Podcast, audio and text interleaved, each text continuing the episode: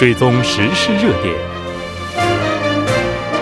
纵观政坛风云，新闻在路上，带您驰骋天下。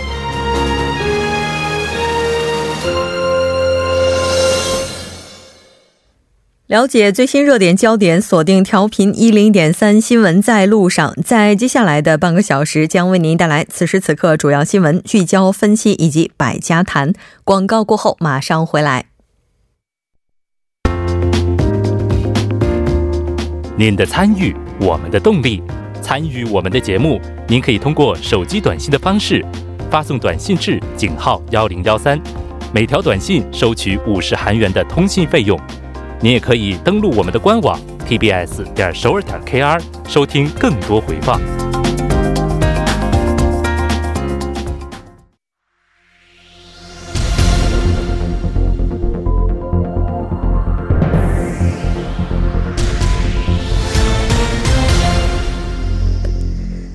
此时此刻，主要新闻。接下来把时间交给新闻播报员孙志武，我们稍后再见。下面是本时段新闻：就三法进入快速通道问题上，朝野之间的对峙日剧加深。共同民主党李海赞代表日前表示，韩国国民都目睹了自由韩国党在指定快速通道时使用的暴力。韩国党的场外斗争做得越久，带来的负面影响会越大。自由韩国党则主张，文在寅政府执政两年的成绩不及格。文在寅政府的收入主导型经济模式是反企业的民粹主义，导致了韩国经济体制的弱化。下一条新闻：警方将调查因快速通道法案引发的国会暴力事件。首尔南部地方检察厅表示，永登浦警察署将会调查在制定快速通道的过程中，国会议员是否违反了国会法律，妨碍执行公务及损坏财物等等。目前共受理了十五起相关起诉，涉及被告人达一百六十七人。朝野之间围绕快速通道法案问题发生了暴力事件，双方日前仍在对峙。下一条新闻：韩国政府七日指定了高阳昌陵和富川大壮为第三期新城市。政府在发表新城市计划的同时，强调了将建设相配套的交通设施。让市民搭乘公共交通就能在三十分钟内到首尔市中心，还计划在周边建设大型公园、体育中心和国立幼儿园等。政府方方面表示，只有在新城市区域能够享受到高质量的教育、文化和服务，并且能在区域内就业，才能解决首尔住宅的需求问题。下一条新闻。教育部将任命十五名市民监察官，在审查涉及教育的重大腐败案件时，市民市民检察官将会参与其中。市民监察官还将对教育部以及其下属机构和学校进行监察。此次教育部对市民监察官选拔的范围扩展到了部门外部，以面向国民公开征集的方式进行，增强了监察的公共性。市民监察官的申请将从本月十三号开始，可以通过电子邮件、访问等方式进行。通过书面审审查和深层面试后选定。教育部长官刘恩惠表示，这符合国民对铲除教育腐败的要求，将会确保教育的公共性和透明性。以上是今天新闻的所有内容。接下来马上为您带来我们今天这一时段的聚焦分析。昨天，国土交通部呢是发布了首都圈住宅三十万户供应方案三期新城市推进计划。就相关话题，我们今天邀请到了来自首尔科学综合研究生院工商管理 MBA 的主任教授黄飞和大家进行解读。黄教授，你好。啊，穆哲你好，大家晚上好。非常高兴和您一起来了解咱们今天这个话题哈。第三期新城市计划，其实在之前已经是划定了三个地区，对，这次等于是又追加了两个区域哈。是的，那咱们来看一下国土交通部这边发布的这个供应方案，这内容到底是什么？嗯，是的，就昨天发布的呢，其实是它基于去年九月份，就是这个要稳定这个房价，然后出台的一个这。这个三期新城市的这个推进计划。它去年九月和十二月呢，其实已经发表了两次这个计划。然后当时呢是这个发布了这个南扬州的王宿，还有这个河南的教山，以及这个仁川的贵阳区的技术谷。然后呢，这个加起来一共是十九万户。然后呢，这次就是也就是昨天呃发布的这个最后两个地区是这个高阳市德阳区的昌陵，然后再加上这个富川市大藏洞，呃，这个加起来一共也是呃这个一共是这个再加上其他的一些这个首尔市内的一些地区哈，然后加起来一共十一万户，也就是说它一共是要建这个三十万户的这个新的这个供应的住宅，嗯。这个台江这个地方还挺难查的，要是没有这个机会的话，可能还查不到。第一次听说啊，然后我查这个地方的时候，发现这个在百科当中用的是大壮。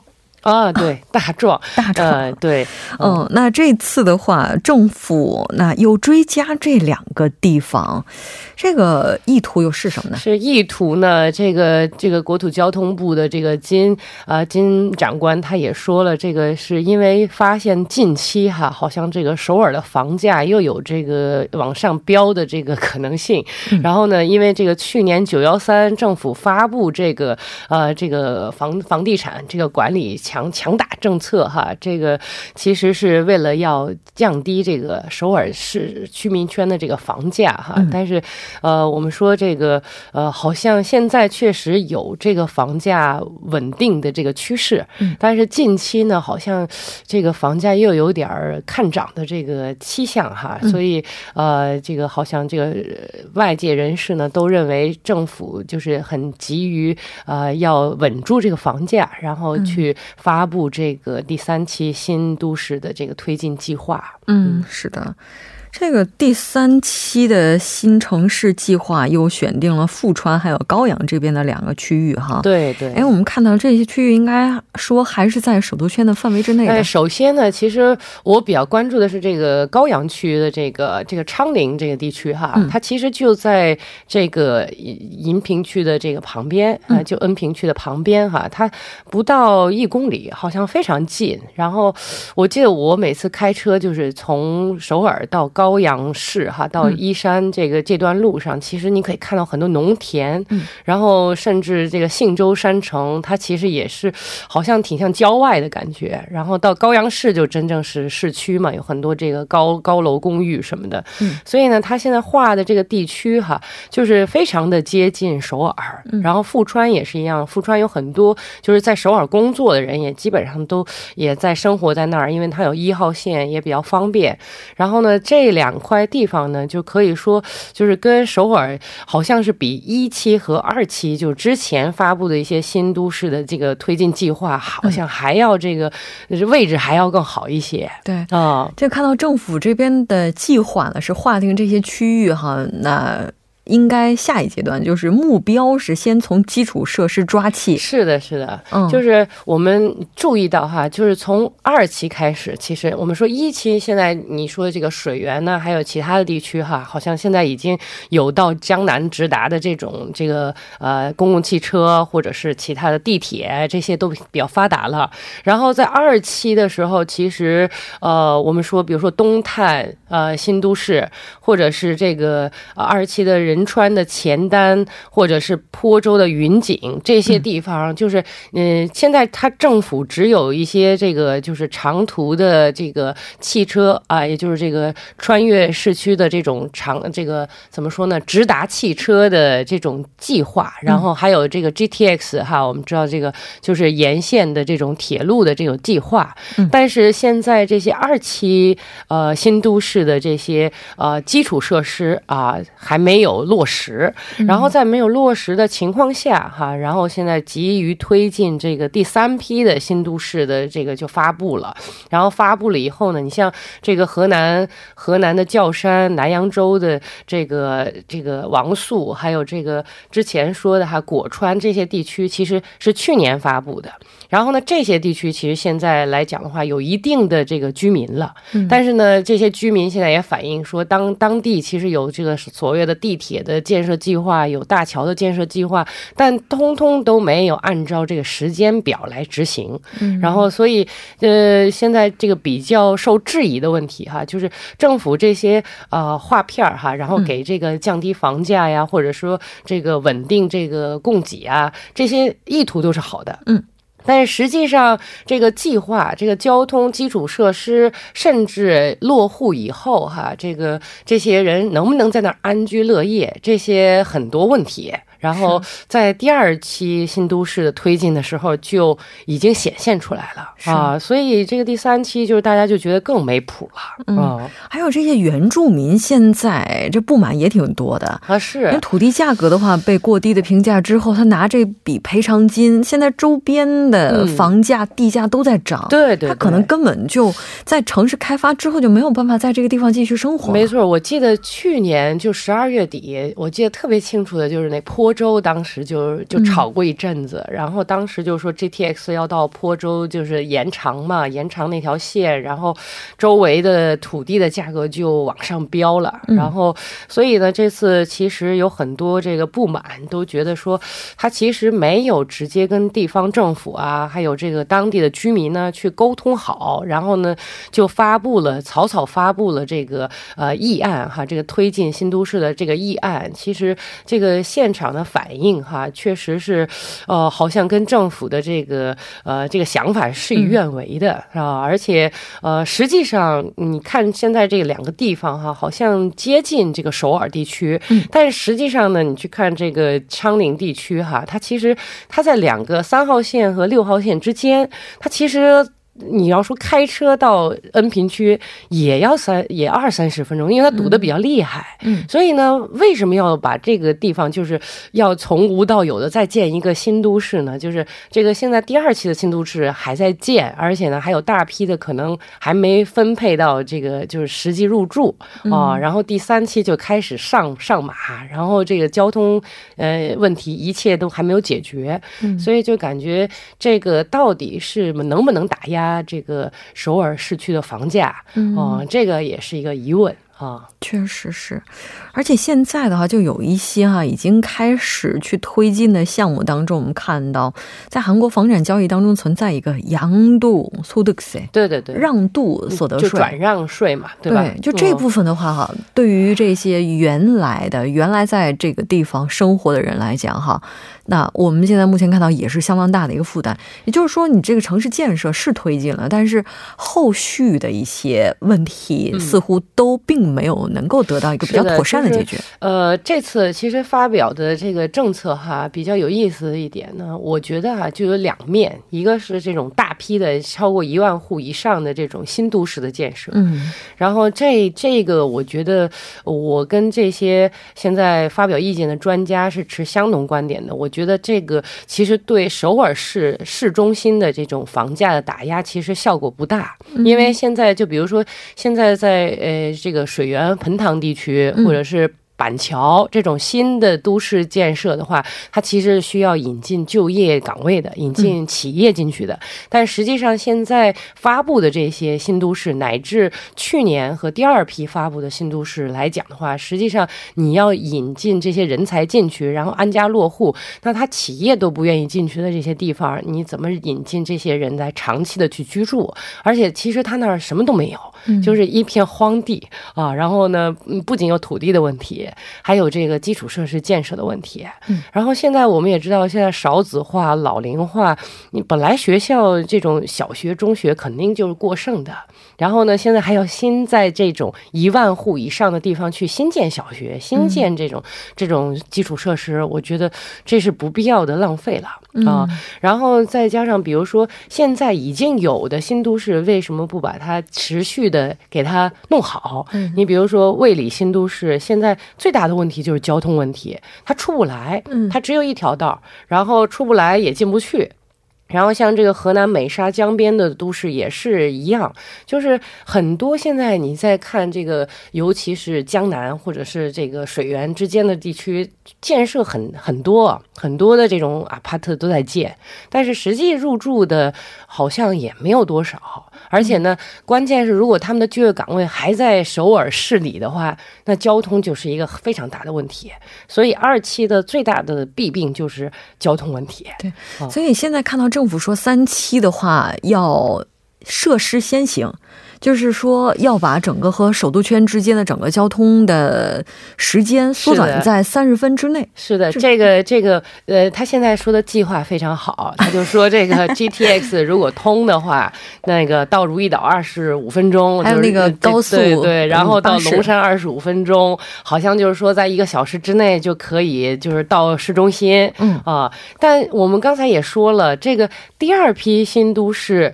建设的这个交通的计划都没有完按时完成呢，你第三批这个建设交通的这个计划，谁能保证它完成啊？这个是一个非常大的问题。而且现在我们看到那个未来新都市，还有那个九谷谷底那边，就是河南那边，就是现在都在炒地价，就因为他们那边说这个地方 GTX 要通车，呃，未来什么什么时候要通车，但实际上根本就没在建。对啊，而且建了也需要大量的经费和当地的这个国土交通部跟这个当地的这些土地主的这些协商嘛，所以并不是非常容易的一件事情。像这个河南地区哈，就是前一段时间呢是经过了这个附近嘛，然后就发现他们这边的公寓建设哈，整个规模是非常大的，非常大。而且听说，就举一个简单的例子，就是原来哈四亿韩元买的这个房子，现在已经涨了，涨到基本上大概九亿。韩元，但是它中间又往回跌，跌到了七亿七亿多，就是说它这个涨还有跌幅度都是特别大的。是的，但是我们实际就到了当地那个现场去看了一下，就发现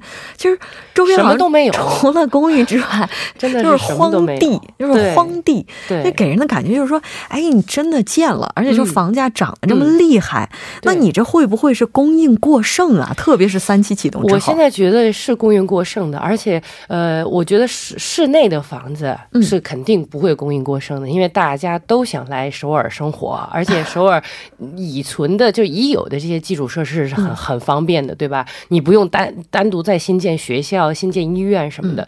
但是呃，现在未未来新都市或未里新都市或者仁川的前丹呢，或者坡州云景，就是甚至都没建好的那些新都市，那些就像你刚才说的，路过就只只在在建楼，根本看不到其他的东西。然后其他东西都要等他们入住以后，然后再分析当地的市场到底需要多少，然后再去建多大的医院、多大的超市、多大的学校。那其实这个东西，呃，我作为要买一个新房子的人，我肯定就不会去考虑这方面的。你要没这些便利设施，我可能就不会入住。对我压根儿就不会去考虑到那儿去居住哈。对你像中国的话，其实也经历过就是房地产迅速膨胀的一个时期，甚至在一些地区也出现了像幽灵城市。对对，就之前我觉得韩国可能很难会出现这个现象。我也觉得是，但是我现在看，尤其是我每每周都要经过依山嘛，我觉得依山现在建房子也建的非常多。嗯，而且，而且依山已经算是一个就生活一百万以上的城市了啊，就是它已经非常的便利了。那你说在依山的德阳区的昌陵，就是完全是农田的地方，再去建一些东西，依山其实现在房价已经降得非常厉害了。嗯，哦，那你那你说在新的地方再去建房子，好像依山居民现在也非常不满哦，就是因为他们房价现在也是受到这个影响。就是你不断的去铺这片儿，这片儿越铺越大，然后但是你铺。这么大片儿，是不是有这么多人能够填进去？其实，呃，首尔地区其实它要稳首尔地区的房价，但实际上它的这个影响效果是影响了首尔周边的卫星城市的房价。我觉得这好像不是政府所想看到的。这个初衷肯定是好的，对，就是想要缓解城市中心的压力，甚至也缓解一下大家买房的这个压力哈。就是你如果要是上下班这个通勤非常便利的话，我们也没必要非得在市中心扎堆儿，是吧？所以我。觉得他应该先去建那个铁路，先去建那个地铁站，然后先建完了再说吧。哎，那这样三期的话，是不是刚刚好呀？啊，但问题二期还没建好呢。你说三期的这些铁路，我们 我们指指到它什么年头？嗯，那京师联这边的话，就是现在立场怎么样呢？对，经济正义实践民市民联合哈，他这边就说这个呃，这个不是稳定房价的政策，而是这个助长投机的政策。就像我刚才说的，他这个地方一旦指定了这个新都市，然后这个房地产就炒起来了。嗯，然后呢，他说，哎，这个地方什么时候会通地铁？这个什么，然后就大家就就。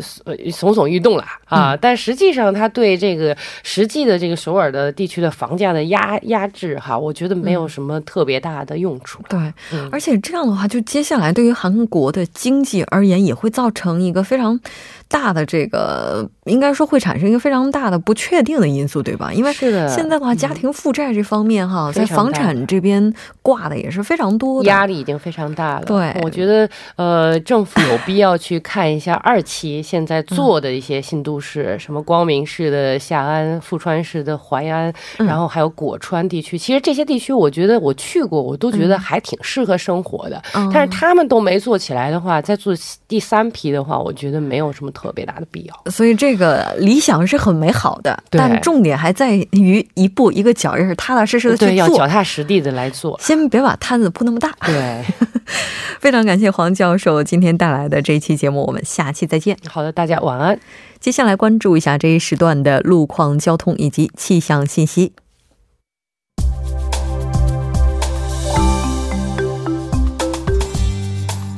晚间七点五十一分，依然是由程琛为您带来这一时段的路况和天气播报。我们继续来关注目前时段首尔市的实时路况。第一条消息来自机场入口松亭站至金浦机场入口这一路段。刚刚呢，在该路段的一车道和二车道上发生的交通事故，目前负责人员已经将事故车辆移至蚌花洞路机场市场方向的下行车道上进行处理，还望途经的车主们参考相应路段，小心驾驶。好，接下来是在京福高速公路首尔方向瑞草高速公路转换出入口至盘浦高速公路转换出入口这一路段。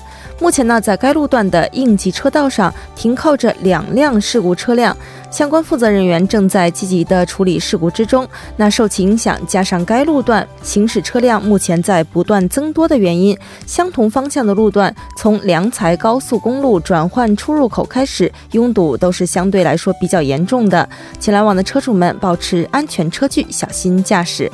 好，最后我们再来看一下城市天气预报：首尔多云转晴，十一度到二十三度。好的，以上就是今天这一时段的天气与路况信息。祝您一路顺畅，平安回家。我们明天见。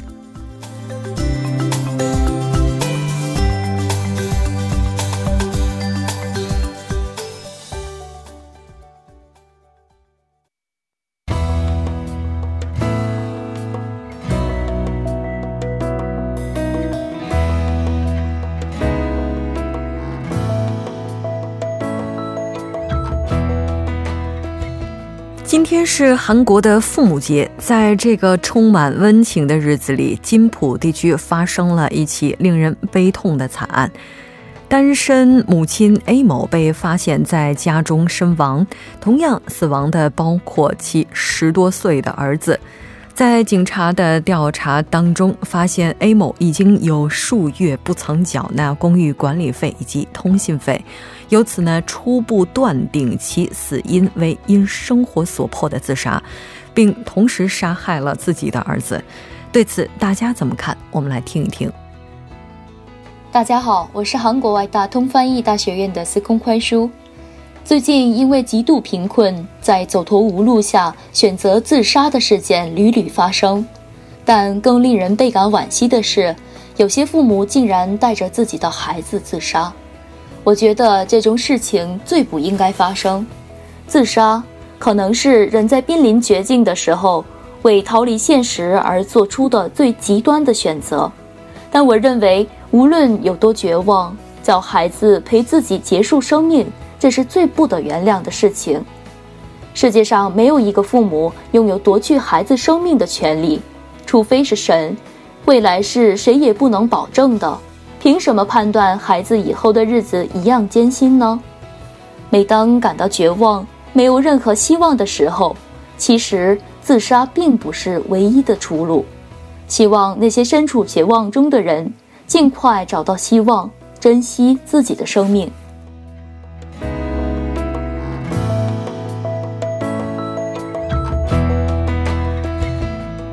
事件当中的母亲来说，做出这样的选择，也许是出自于认为子女离开自己就无法生存，而事实上，子女并非是父母的所有物。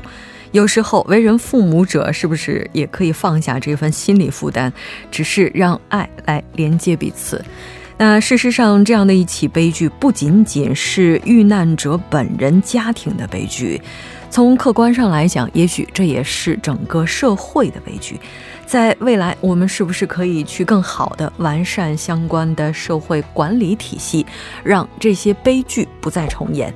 今天的节目就是这些了。栏目监制韩道润，责任编辑金勇、董爱莹。感谢您的收听，我们明晚同一时间新闻在路上依然邀您同行。我是木真。